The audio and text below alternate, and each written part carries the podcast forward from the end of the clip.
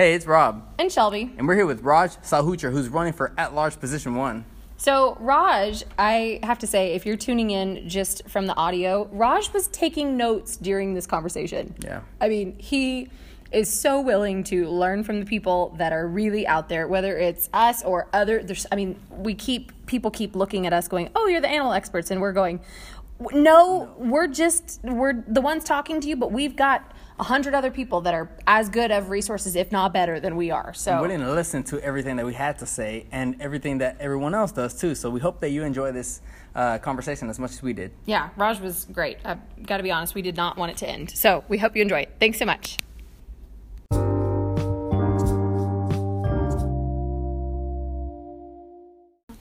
Hi everyone, we're here with Raj running for at-large position 1. He's having an open discussion on animal welfare. First off, Raj, thank you so much for coming with us tonight, late at night. No, thanks for giving me an opportunity to be here. I'm excited for the conversation. Yeah, good. So, to start off, do you have any rescue pets? I do. So, my family, so I don't live with my parents now, but when we did, and my parents still have, we've had 2 dogs, both of whom were rescues. And that's something that, you know, when my sister, who is definitely the animal lover in the house, and I became one, quite frankly. I used to be afraid, I'll be honest. I used to be afraid of both dogs and cats. That is now going away. It has gone away. But in all seriousness, she brought it up, and one of the things that was important to our family is let's get a rescue pet because we want to do our part. And so, yeah, I'm happy to say that we do. Where are they from? One is from the SPCA, and the second one is an Instagram account she followed, which sort of would put up the dogs that need rescuing, and so she found on there. I love that. Yeah, we love social media to get. That's right. Out. That's the key. I mean, yeah. It's been the biggest platform we have, you know. Agreed. And helping everybody out. And I think it's traditionally an underutilized. Yeah. Platform. Oh yeah. Especially now, I mean, a lot of the council members, you know, aren't. I feel like using it. Yeah. Aren't tech savvy so much.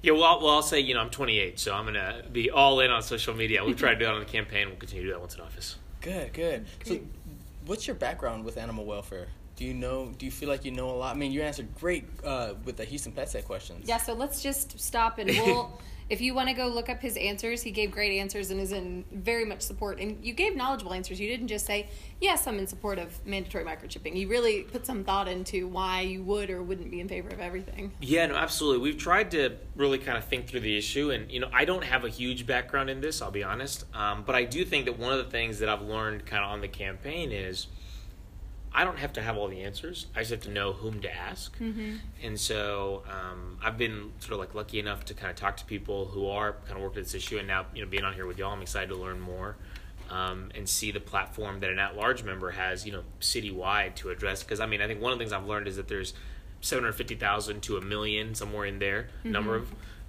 animals. And so we got to do what we can to, you know, be supportive. And I think I don't view it as a district issue. I view it as a citywide issue. Yeah. Exactly. I think one of the things we need to mention is that in that large position, anyone can vote for. It's not like your district. Mm-hmm. And you don't have funding for an at-large position like a district does. No, so the district council members have $750,000 district service fund that they can spend however they want in their district. We don't have that.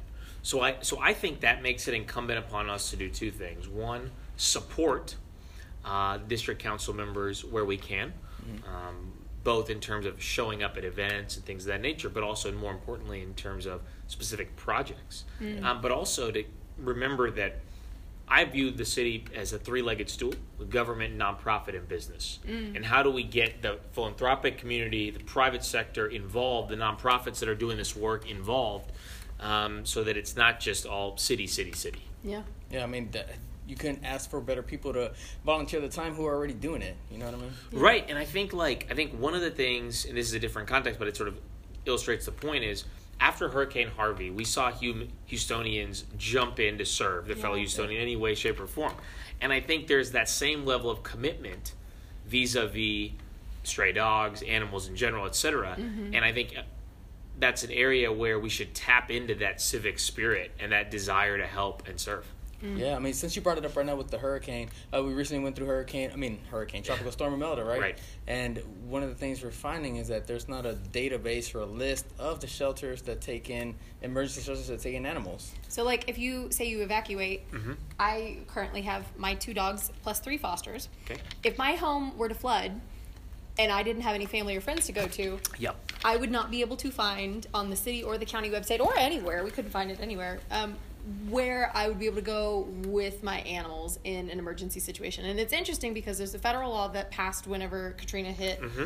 Louisiana that mm-hmm. said, FEMA has to make it to where local places, it's a very vague law, and it doesn't really... Surprise. Yeah, right, big surprise, right?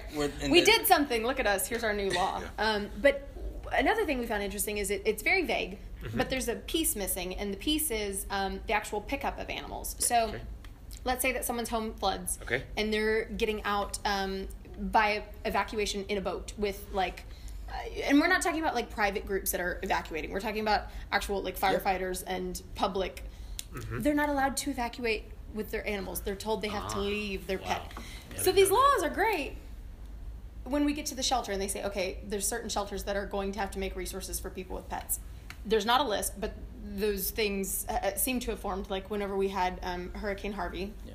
they opened up one of the major shelters for animals. But we just found it interesting that there's this whole gap of, well, what about the pickup portion? Yeah. Yeah. What do you think about that? And how do we make it to where it's not, oh, we're this person that's a hoarder that has 10 dogs is making it for people are not being evacuated. Well, I think it's a couple of things. So I think it's one, we need to have the database, and like yesterday. Yeah. And surprising we don't. Yeah. It is, and I think what's sad is this will cost the city like no money. Yeah. Exactly. We could get a college kid from any of the universities to make this in an hour. Yeah. Yeah. And that person could design it so that there were live updates on like how many spaces are left. Wow. Like we could do that. And that's easy yeah. to do.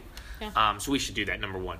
Number two is, I remember post-Harvey, I was at NRG mm-hmm. working, and Baker Ripley was managing that. And they had they allowed folks to bring their animals in. And, yeah. and that made it all the easier transition for folks. Because post a disaster, it's a traumatic time. Yeah. And all you want is your family. Correct. Yeah. Exactly.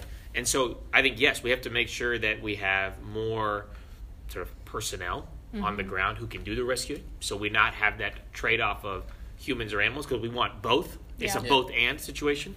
And then number three, I think it's saying that we're going to prioritize ensuring post-hurricane that the entire family can go together. Mm-hmm. We can't separate. And so I think we just have to make it a priority. Yeah. And I want to say that there's only 2 shelters during the storm that were in Imelda? Taking in animals. I mean, in the city, there's a lot of flooding. Right. A lot of houses were affected. So then that goes back to people following reports on cruelty reports on people who left their dogs chained up. Mm. So it's just. Well, it was funny because in Florida there's laws that say if you abandon your animal, yep. that's against in a natural disaster. If you leave your animal behind, it's against the law. Okay. And it's like in Houston, we're like pushing people to do that. Yeah. Yeah. It just that. Difference we go. Yeah, and it just doesn't make sense why we're not investing the resources in this.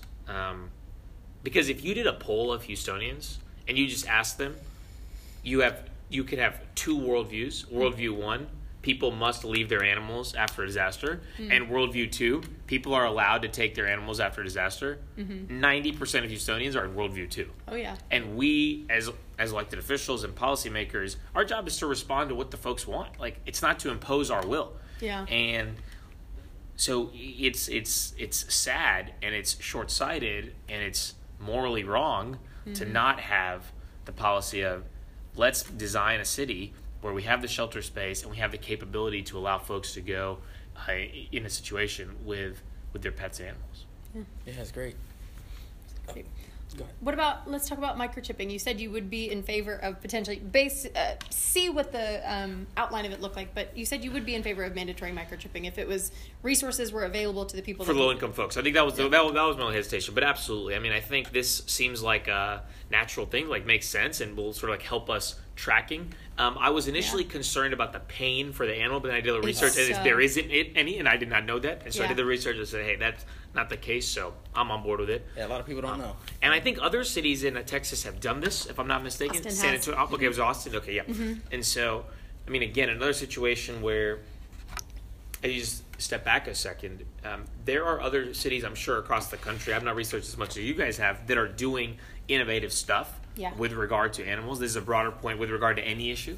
And rather than us having to reinvent the wheel, let's look and learn.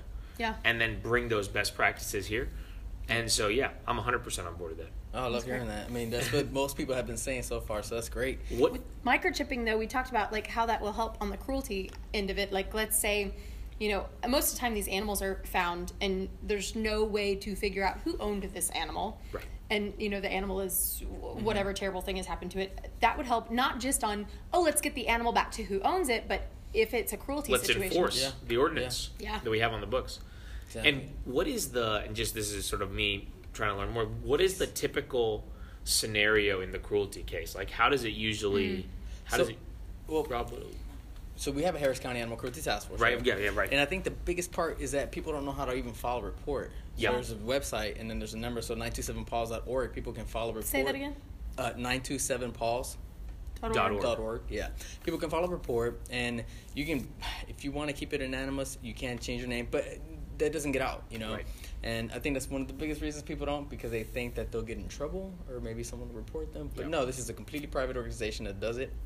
And you'll receive a case number. Yep. And then one of our officers will respond. And again, we work with BARC, the Houston Humane Society, and different entities. Yep. And at no cost to the city. Which has been great that these organizations have been able to work together to do this. Yeah, and I think this gets back to the education point, because I feel like most people don't know about this. Yeah. Exactly. People are calling, like, the sheriff's office or... Right. You know, something else that, and it's not to say that you shouldn't call local law enforcement, but you're with that.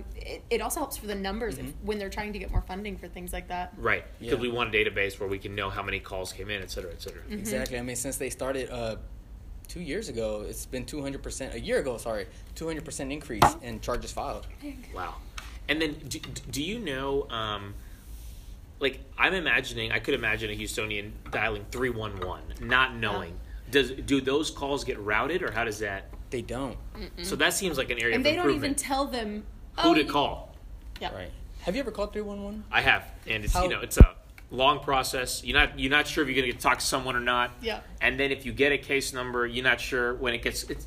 I mean, I've had folks on the campaign that tell me that they put in, they get a ticket number, it gets closed, and they did not even know it was addressed. Folks weren't told about it. And I think that's a core issue that I keep hearing is constituent service. Mm-hmm. People just want responsiveness. And so it seems to me on this issue, if someone calls 311, want to report something, we're not the right place to take it. Fine, that's okay. But let people know, or transfer them, or... Yeah, or talk to somebody. I mean, or talk to somebody. You and me. I'm guilty. I've never followed through with a 311 call. So every time I call, I never get to talk to... That's true. I think there are a lot of us who are in that boat. Yeah. But, I mean, even if people... Like, I feel like it's okay if the city says they can't do something about an issue. Yes. But just getting a response helps. Agreed. It does. You know? Agreed. Yeah. Well, and I think the other thing is... We want to be, as elected officials, folks who are ultimately our job is responding to Houstonians. Mm-hmm. And so if somebody calls us about an issue, we need to be there with the answer. And if we don't know the answer, we say, fine, let's give us an hour or a day and we'll figure it out and we'll get back to you. That's ultimately the role. Exactly. I mean, one of the things people don't even know is that, say there's an animal, and we've had this before, so say, I mean, it's terrible to bring up, animal in a cage that, say, somebody left, drowned. People think that the cruelty task force is supposed to pick that up. That's not the case. Once it's a dead animal, it's the waste disposal that's supposed to pick it up. Mm-hmm. So it's just that miscommunication that people don't even know. They get frustrated. I didn't know that, yeah. Exactly, yeah. So it's just the miscommunication. Yeah, and I wonder if it's also like, you know, for example, I'm just imagining here, like, once in office, let's say we were to hold a town hall on animal issues. Mm-hmm. I think that would be highly attended. Yes. You could do in-person and Facebook Live.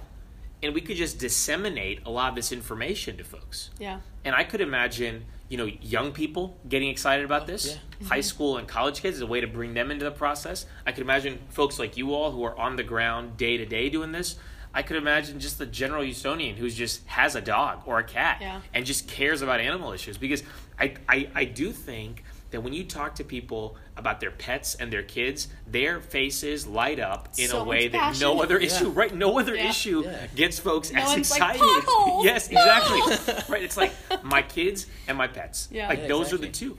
And I think it's a missed opportunity to not engage people, because I do think that one of the problems we have is, like, we have a 25% turnout rate for city races. Crazy. Which is not good. Ugh. But I think there are people who are on the sidelines for whom this issue will bring them into... Mm-hmm. This is the only voting issue. Right. Yeah. Right. Exactly. Yeah. Exactly. And so I think that's something that I'll commit to, is like doing a town hall just on animal issues to sort of get information out and also like hear ideas. I'd love for you guys to... So let me touch on this. Yeah. I'm sure... Yes, go ahead. Well, no, so I just posted a video last night that was recorded almost 3 years ago to the date.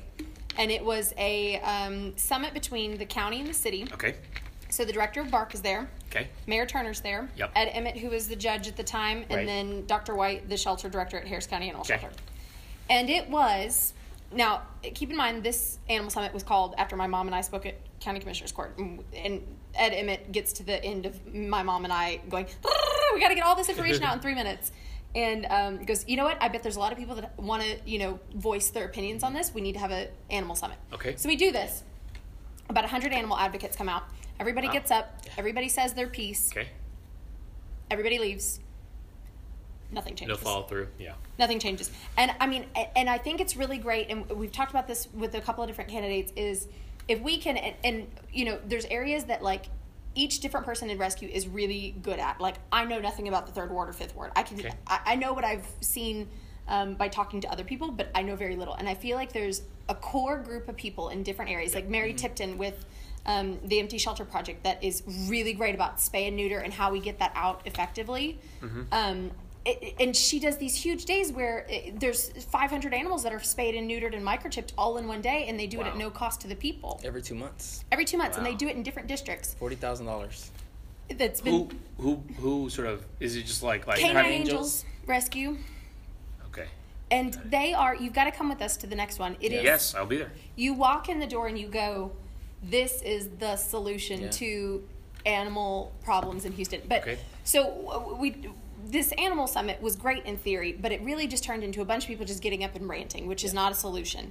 We need these core people that know, and it may not even be us. There's other people that are, no, but I mean, truly, like people, you know, that we've sat down with, you know, keep looking at Rob and I and go, we got to have you. And I want to know what I know and know what I don't know. Sure. You know, and there are some people that we've got to get involved with. But it needs to be a roundtable discussion where we get everybody together and we talk about it. It doesn't need to be a let's all get up and rant.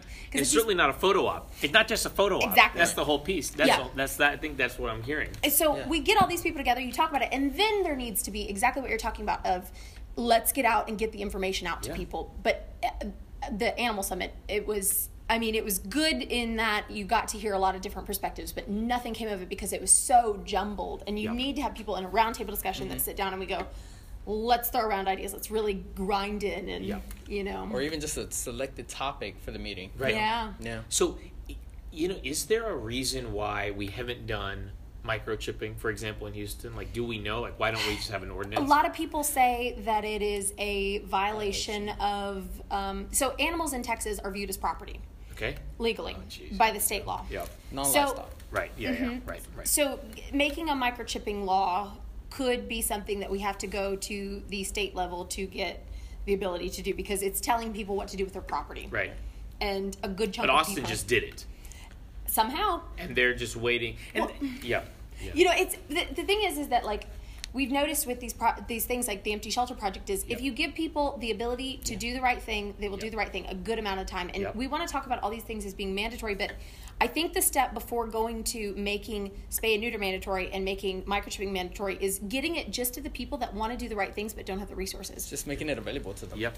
Because we had, so in District I, there was people at 4 o'clock in the morning just recently lined up to get a free spay and neuter voucher. 4 o'clock in the morning. They wanted to do the right thing, and this is one of the most underserved areas. And you know, we see all these people. Is this through like Barrio Dogs or Emancipet? Barrio Dogs. Barrio Dogs, yeah. Mm-hmm. Okay. Where people don't even have the form of transportation. They can't get there. It's like you got to get there, you know? Yeah.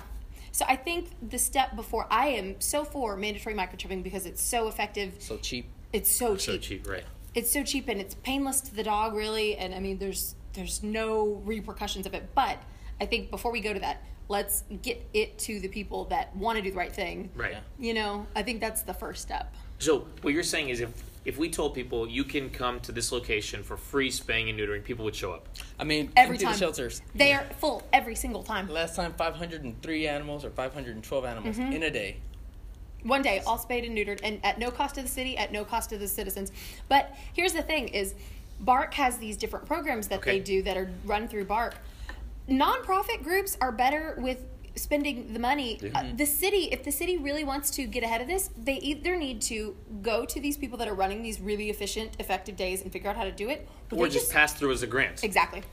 Which would be super effective because Canine Angels has done it all with money that they've raised and everything. Right. Yeah. And I think, and I mean, again, you know, we do that on affordable housing. Exactly. You know, we pass through money from the federal government to nonprofit developers. We do it on food deserts. We didn't build a new grocery store in Sunnyside. We passed through some federal grant money to build a Pie Burns or an HEB. And so it would just seem logical that you would do the same thing with animal here. Yeah. It'd be great to even get more input from the nonprofit organizations into the city shelter who are out there already. Yeah.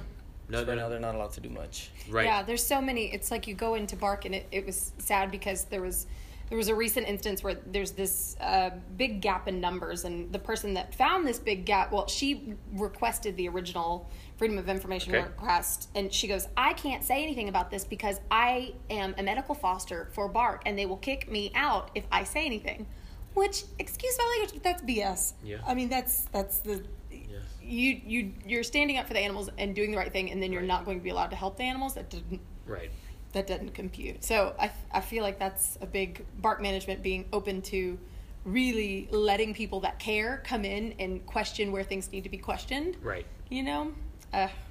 And so I mean that I really like the idea of initially just an incentive before you mandate. Just let the folks who are excited and willing to do it. Yeah, that makes sense. That seems like a no-brainer. Yeah. Right. To do. I mean, they did it with the zoo. Right. So. Well, one thing though is I do think should be mandated is not spay, neuter, and microchipping from the beginning, but if we're talking about breeder laws, so in the state of Texas, in order to have to register with the state as a breeder, you have to have a minimum of 11 unaltered animals. Okay. And you have to have a sale number over a certain amount. So where the disconnect is most of these sales are done cash. So someone goes and buys a purebred puppy from a backyard breeder, and they pay cash. Okay. So, but the state goes in and says, okay, you have to have this number of sales to have to be registered. They just, we only sold there's 3 puppies. It, you know, there's no way to prove it if it's on the end of the sales. And if it's registered, then there's these like regulations that you have to follow. They have to have that you have to pay. Got it. They have to have a higher standard of care. They're subject to inspection. They're, you know, all these different things. But what we're seeing is, so for instance, how do you say it? Wabash Fair. Wabash Feed in the Heights right now is selling breeders that are, it's a puppy mill situation. The owner of this place has, who knows how many dogs, but there's been people that have gotten dogs from this man that could no longer, they weren't making any more puppies. So somebody goes and gets the puppies, and these dogs are completely feral and in terrible condition. Like, they can't even be touched because that's how little human contact they've had. Yeah. But he's making thousands of dollars on all of these puppies that he's selling in his feed store. He's making $1,000 per puppy, and then he's selling $5 plants. What do you think he's really... Wow. Yeah, like, what do you think the conditions of the parents are, you know? Yeah. And he's not registered. He's not registered, and he doesn't have to be because it's based on sales, and most of those are done in cash. And then the place where he's breeding them is not in the city of Houston, and oh boy. And there's all these big disconnects. Yeah. So, but here's our solution with that is if there's a ban on backyard breeder and puppy mill kind of situations to where they just can't sell in the city of Houston, that's been studied. Yes. This can be, you know, you're talking about reinvent the wheel. Right. Other cities are doing this. Yeah. Mm-hmm. Exactly. And it's been done effectively. So this would say that in my backyard, I can't breed, and sell. Mm-hmm. Without having a license. Without having the license. Right. Where you're subject to inspection. And the thing sense. Is having to register, you're now then making money for the city to help cover some of these costs. Right. Mm-hmm. If you have to be registered as a breeder. It's more money for the city. Yeah. Yeah, I mean, I think that, I mean, again, it's we want to make sure this is happening in the most healthy, safe way mm-hmm. for Houstonians. And so this seems like another law that would make sense. No brainer. And I'm sure the hesitation is extra regulation, people don't want this. Mm-hmm. But I think, again, the idea that, again, it has to be framed as this is what is best for the animals mm-hmm. and the Houstonians. Right. And, again, if you, and I think the trade-off is, I assume that the cost will go up slightly in order to buy a pet because now you have to register and there's going to be fees and so on. But mm-hmm. we have to be okay with that. Yeah. Because the benefit is going to outweigh that. So, yes. Or people will adopt. Which is the which is what we want. Exactly. Adopt. Exactly. You know, and some people have answered in the Pet Set survey, they did answer no, and they said the reason why they said no to banning sales of puppies in these situations is they said, well, what if it's a responsible breeder? And I've got two responses to that. One, in a city with this many people, this many animals being euthanized, there's not such a thing as responsible breeders. But let's just say that I'm pro-breeder, right?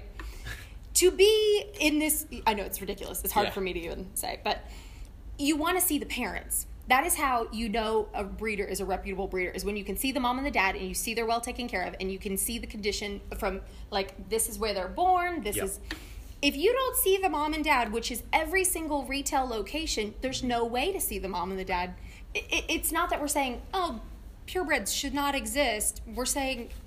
You're not, by making it to where you can't sell in retail locations these puppies, it's still not affecting the good breeders. Right. The good breeders. And presumably the good ones would be happy to register. Exactly. And get rid of the ones that aren't good. Exactly. Because you would want to only have demand. Yeah, exactly. Yeah. Exactly. So the quote good ones are probably the ones who are already registered and who are on board with something like this. Mm-hmm. And compliant with. Right. And doing the right thing as per the laws in Austin. Or in state legislature. Right. Yeah.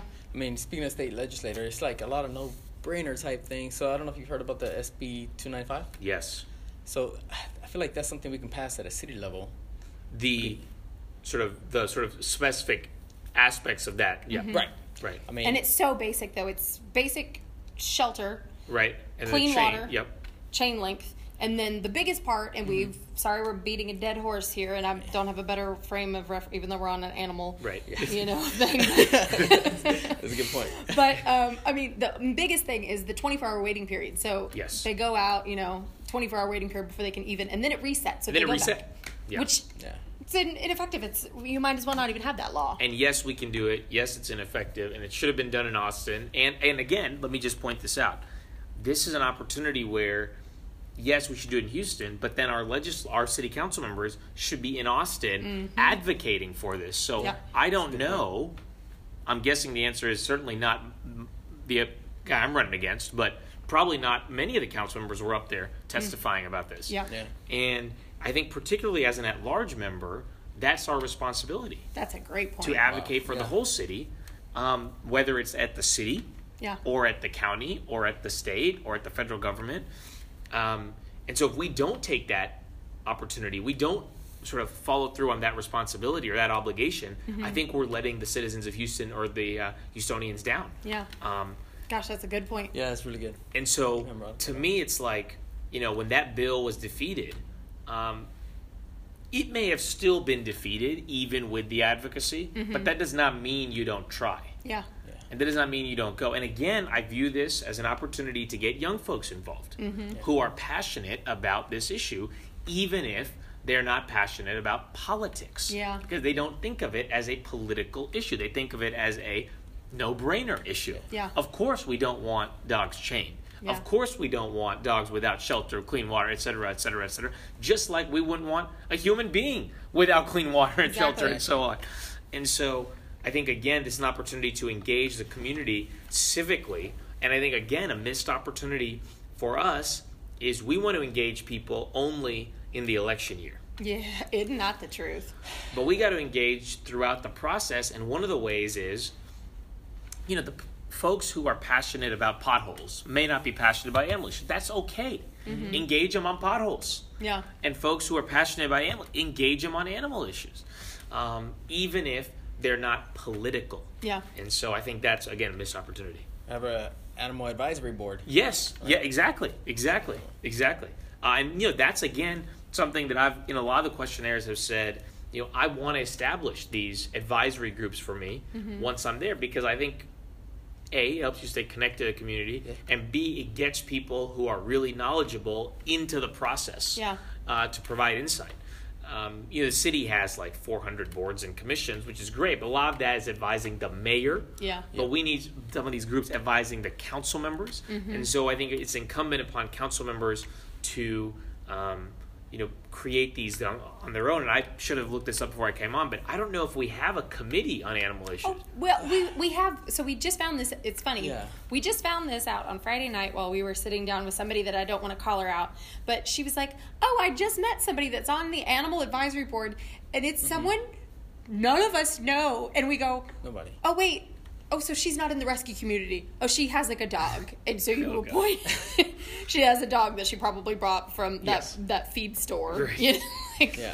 I mean, so there's something along those lines, but there's not a single person that is on the ground floor in rescue that is. Well, and what I'm even talking about is, we have the Budget and Fiscal Affairs Committee for the City Council members, and we have the Transportation Committee and Economic Opportunity Committee. I don't think there's an animal subcommittee.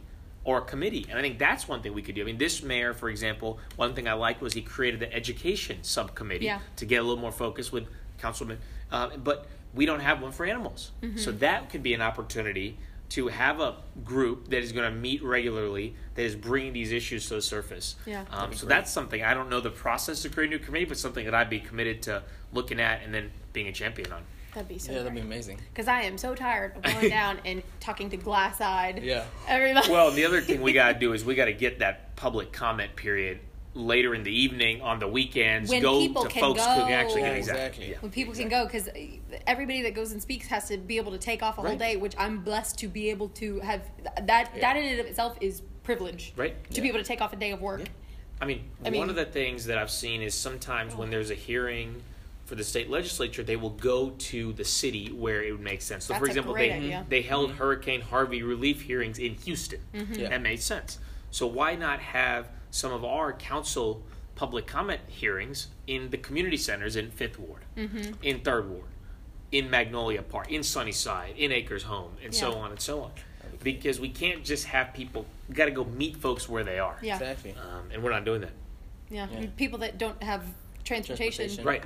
Don't have a voice half the time, it seems. And, I think some people have been critical, for example, of County Judge Hidalgo's sort of really extending the meetings for the county and they're going hours. That's good. Yeah. We want engagement. I was there until 7 o'clock at night, and I was like, this is great. I've never seen so many people. Exactly. And so if someone is going to talk to you for 3 minutes and they need a fourth minute, give them the fourth minute. Mm-hmm. Don't cut them off at 3. It's not the end of the world. And we've seen that all the time. And we're missing that. And so there's this sense of if people want to be engaged, we should be clapping, be engaged, not pushing them away. It takes a lot just to go to City Hall. It does. It does.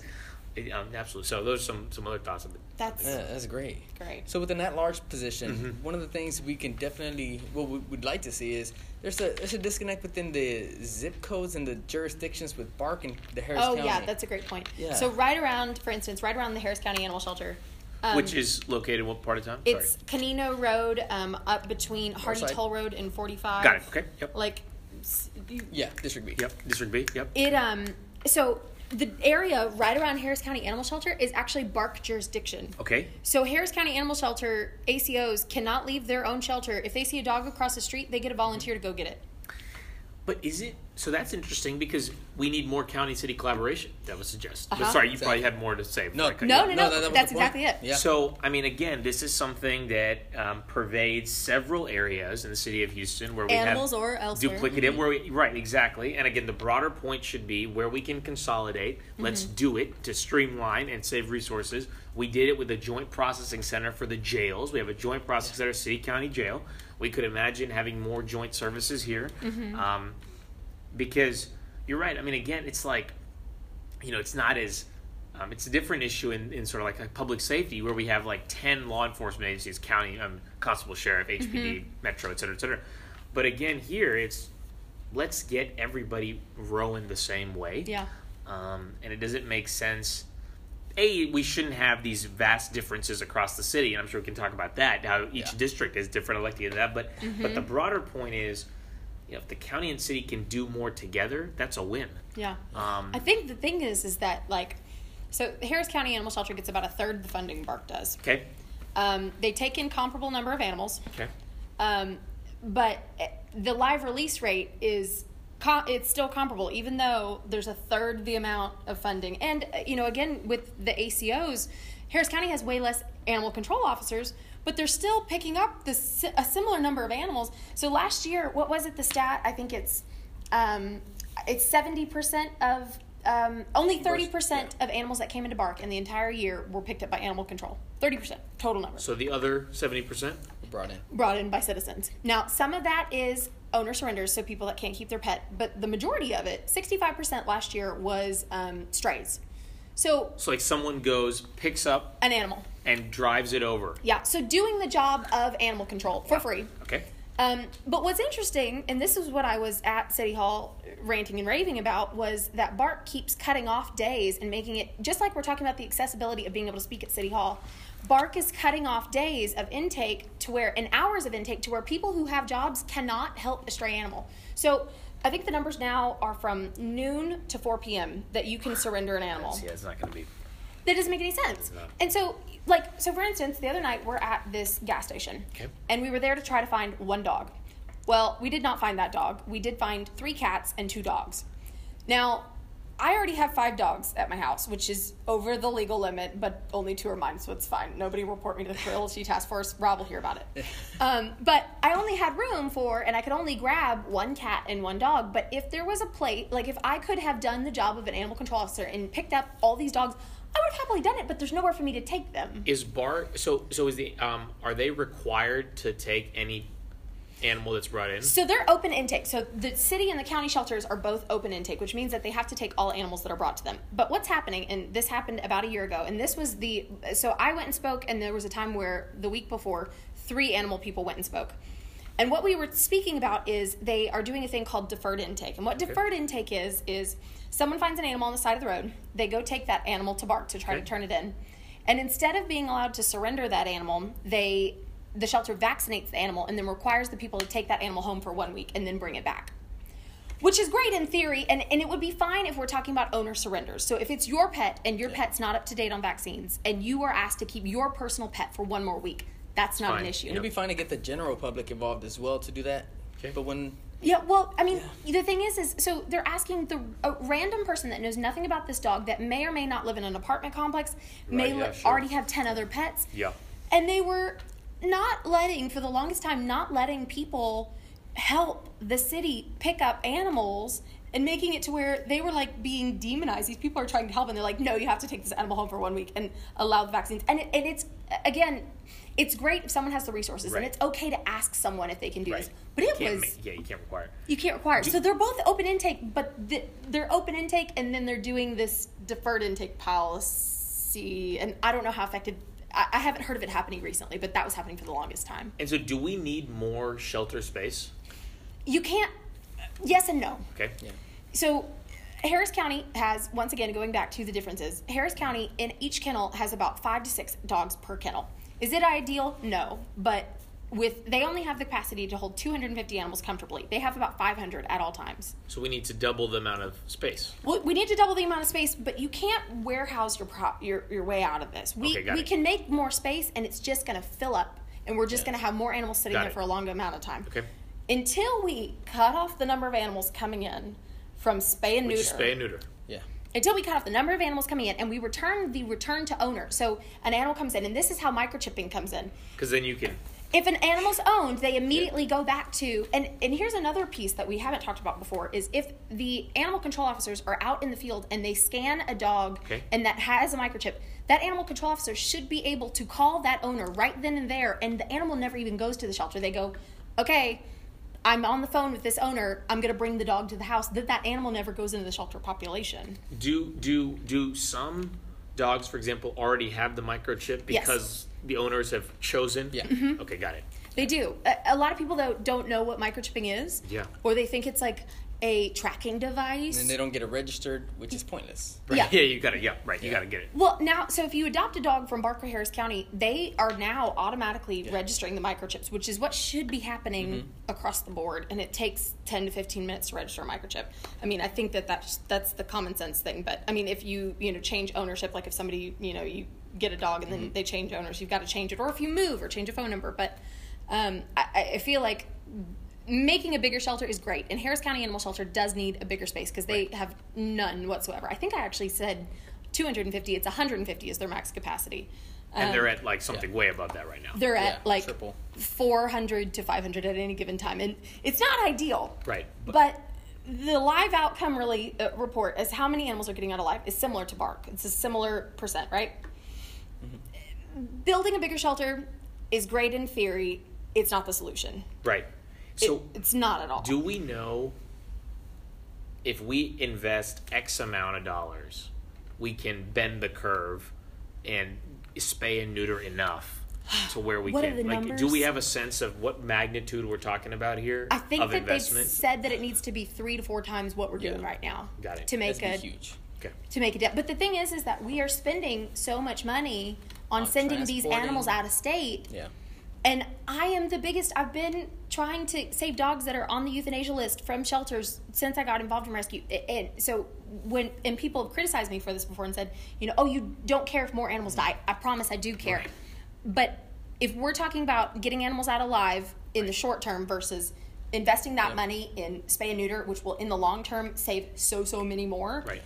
We need to be focusing on stop sending every single dog that we get and cat we get out of state. So right now RPM is sending about 80% of the dogs that go into BARC. So April, 80% of the animals that went into BARC left with RPM. And 80%. And so like RPM is the company that does this? Yeah, Rescue Pets Movement. So they transport, but the miscommunication is what happens then. So there's not really a follow-up. There's not a transparency. And the city's giving so much money to Rescue Pets Movement, and they're great. I fostered for RPM. I love RPM. I transport dogs to them, like from the shelters to them all the time. We're not at all in any way saying RPM is bad. Right. But if we're sending 80% of our shelter population to RPM, there needs to be, which rescues did they go to? Did they get adopted from those rescue groups? Are they still sitting in shelters? Right. Are they just sitting in shelters in Colorado? Mm-hmm. How many of these dogs, ended up having behavioral issues? And were euthanized in Colorado, because that happens. Right. I mean, and it's nothing wrong with that. And Greg Travis, we did a talk with him, and he was already looking into this, and we really appreciated the fact that he knew so much. Right. Yeah, he was ahead of the ball. But, I mean, again, we will say it again and again. The solution is spay and neuter. Right. We need to focus on all these other things. But, the city in the past 3 years has cut funding for the spay and neuter program to focus on adoptions. For 3 months out of the year, they completely cut the funding. And then they go adopt all these dogs out while making the problem bigger. So I feel like, and this is naive, but like, I bet if we had a citywide campaign and we said, this is the amount of money we need, it's not going to go to BARC to do this. We're going to go to nonprofits or whatever that's already doing this work at a high level. Like the organization you talked about did 500 or Empty the Shelter. Yeah, Empty the Shelter. That would be amazing. I think we can raise, we should be able to do this. Mm-hmm. I mean, this should be a solvable issue. It is. Because we really know the solution, and if the limiting factor is just city does not have enough resources, well then let's go to every business, let's go to every philanthropic organization, let's go to individuals who have the ability to contribute high amounts of money, let's go to individuals who have the ability to contribute $1, and let's start a campaign to say, we want to get to a point where we have spayed and neutered blank percent, 100, I don't know, whatever the percentage is that we want to get to as a city. And then in return, the great thing you can do is have those businesses promote, the shelters. Yes. Yeah, that's a good point too. Yeah. And they can be promoted also. Right. I mean, it's so common sense thinking. It's yeah. I mean, and again, I think this is a situation where there are enough people who recognize that this is an issue, and there are enough people who care deeply about pets that we could get this movement started. Yeah. I think it will just take a few champions who are on council and the mayor. And so I would love to be one of those champions. and work with other folks on council to get this done, because this seems like something where, you know, we've set a vision of eliminating all pedestrian and bike deaths, Vision Zero. Mm-hmm. That's great. We should, you know, we've set a vision with the Climate Action Plan of saying by 2050, no net carbon emissions. Mm-hmm. Great. Let's set a vision on spaying and neutering. That's great. Yeah. Boom. Here's the vision. Whatever the goal is, we want to make the goal 100%. Whatever. Great. Mm-hmm. Let's do it. And if we set that as the goal, and if we all galvanize around it, then we become singularly focused. Yeah. Yeah. That's it. That'd be great.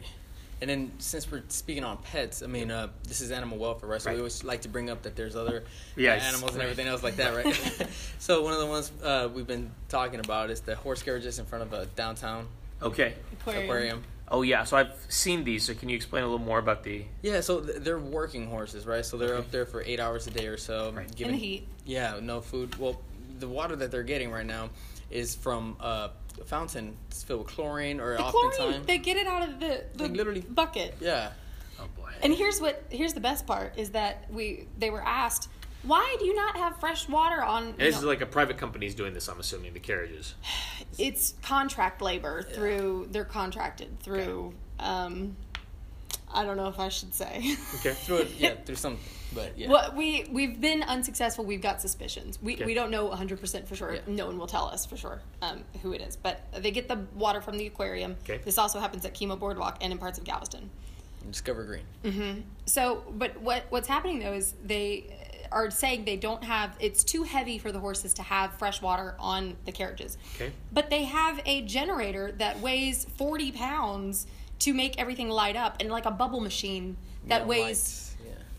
20 pounds, and but they're already breaking city ordinances by not giving fresh water, and these horses have sores on their legs, and we've got evidence of all this, but there's no enforcement of the current ordinances, and that goes to, they've been allowed to do it for so long, but my question is who is contracting these people that is allowing, why don't we just go to that?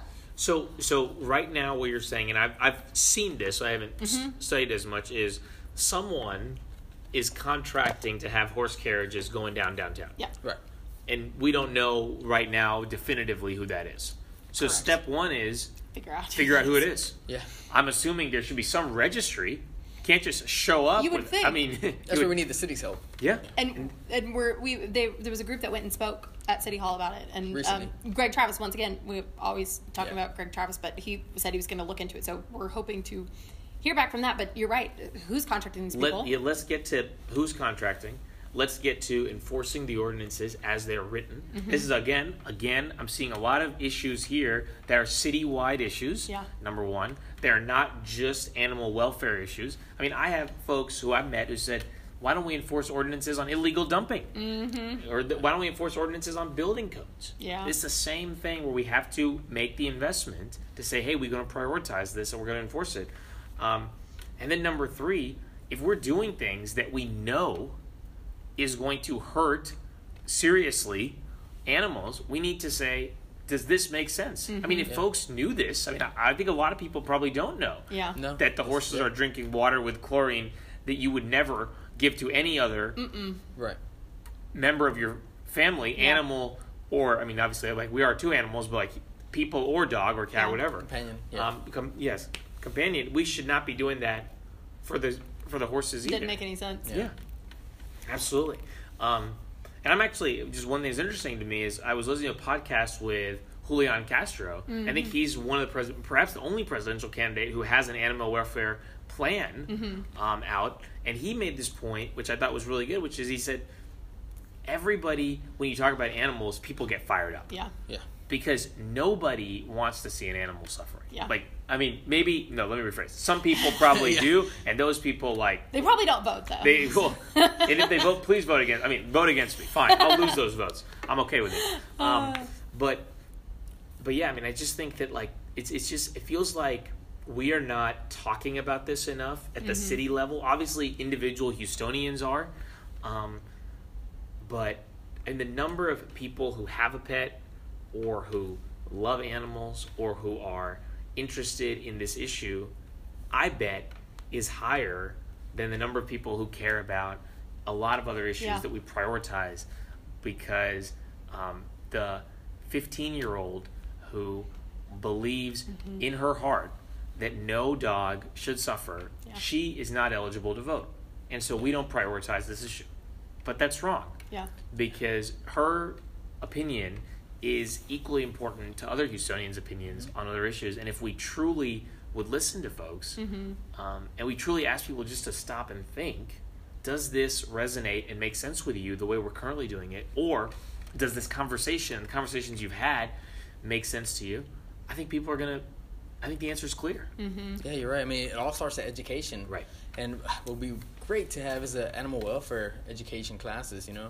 Oh, we talked about, in schools, like, how do we, so in a lot of communities, it's like kind of a trickle-down effect where it's like, oh, this is just the way that animals have always been treated. It's all that I've ever seen in my whole life is an animal outside on a chain. There's a disconnect between just, you know, getting to the root of the issue, because you can go in and you can make laws, but to really change the mindset of a community. And we feel like going to the kids is in a lot of ways the source of, you know, and not only are you helping the future generations, but you're also, they're going to go home and tell their parents, tell their grandparents of, hey, this is not the right way to treat an animal. And again, this fits in nicely with this goal of having more after-school programming. Why can't we imagine these classes happening at libraries and community centers after school? Get the nonprofits to come out and talk. Get volunteers. Come out and teach. Right? Get the private sector to provide dinner for kids. All of a sudden, you have a partnership. Doesn't cost the city any money. Moves the ball down the field in animal welfare. Gets Houstonians off the sidelines and into the process, engage the private sector in a way that they're happy to be part of the process, and in the end, do right by Houstonians and by animals. Yeah. Thanks. Great point. We talked about it earlier. Somebody was like, why don't we just have kids go, like, walk dogs at shelters? Yeah. Like, that could be, I mean, I feel like there's so many different possibilities when we just start sitting down and having these conversations, you know? And having field trips to the city shelter. Agreed. You know? Oh, yeah, we've talked about, I like that idea. Right. Agreed. Yeah, I mean, I think that, you know, we should have every elected official go on, like, a visit to different locations. Great idea. Yeah, right? And go to the different shelters, and go to the shelters, go see what is actually happening. Because, I mean, I've seen some of these images, and they are gut-wrenching. Yeah, and you don't realize it's happening, like, on streets you drive by. Right. See, one of the great things that happened in the beginning of the election period was Tony Busby went out with us, and we were in Fifth Ward with Houston Huss for months. And there were no cameras. Nobody even recording. Just me. 100 degrees. 100 degrees outside, I swear. So hot. And we came across a house that we were dropping off food to, and it was stacked cages of dogs, little dogs, not even pit bulls or anything, like little Yorkie almost-looking dogs. And he saw it firsthand. I think from there, that spearheaded his momentum with animal welfare, and I think if other people came out, it'd do the same. And it changes, too, like when we talk about things like, it's something you know, you can see, feel, you know. Yeah, and like my initial response was, no, a chains dog should not exist, no chains, blah, blah, blah. I mean, it just very black and white, and then, you know, I go, wow, I was so ignorant, you know, and I feel like those, and I'm in animal rescue. It's there's no reason for, you know, it's still amazing though how black and white we. Right. Like you talk to these people, they themselves don't even have the resources to provide for themselves. You go inside the home, and the home inside the home is not much better than. It's colder than outside, or warmer than it, you know. Yeah. So. That's a great. I love that idea of having council members. Yeah. We got to go see it. I mean, and then people will. I mean, I should, you know, walk the walk here and do it myself as well. But I just think that the point is, like, if people see it directly, it will change the mindset. Yeah, it will. And make it a priority, too. Make it a priority. Yeah. Make it a priority. Absolutely. Good. Well, we really appreciate you coming out today. No, thanks for giving me an opportunity. Yeah. And, you know, look, I'm committed to this issue. And once on council, working as hard as I can to implement the ideas we talked about today. And I think that, you know, what's important now is that, you know, once we're there, we're holding everybody accountable to say, hey, this is an issue that matters. It matters to all Houstonians, in whether it's because you see a stray dog outside and you're afraid to go out and walk, which I know some folks are. Yeah. I know in District I, in particular, we've talked about this. Or whether it's because you have a dog, or whether it's because you're in the animal rescue community, or whether it's just because you believe there should be no harm done to any living being. Yeah. Whatever it is, I think this is an issue that we can get people behind, and I'm excited to be part of the team to do that. We're excited to have you. Yeah. Yes, thank you. Thank you. And I love that you took notes, too. I did, yeah, absolutely. Yeah. That's great. Absolutely. We will follow up with you on it. Empty the shelter and everything. Please. Yes. How can people get in touch with you if they want to? So you can email me directly at raj4forhouston.com. So raj@rajforhouston.com. Or call me directly on my cell phone, my personal cell number, 713-320-0303. It's the same cell number that I just texted Rob and Shelby from earlier today. 713-320-0303. So if you have any questions, please let us know.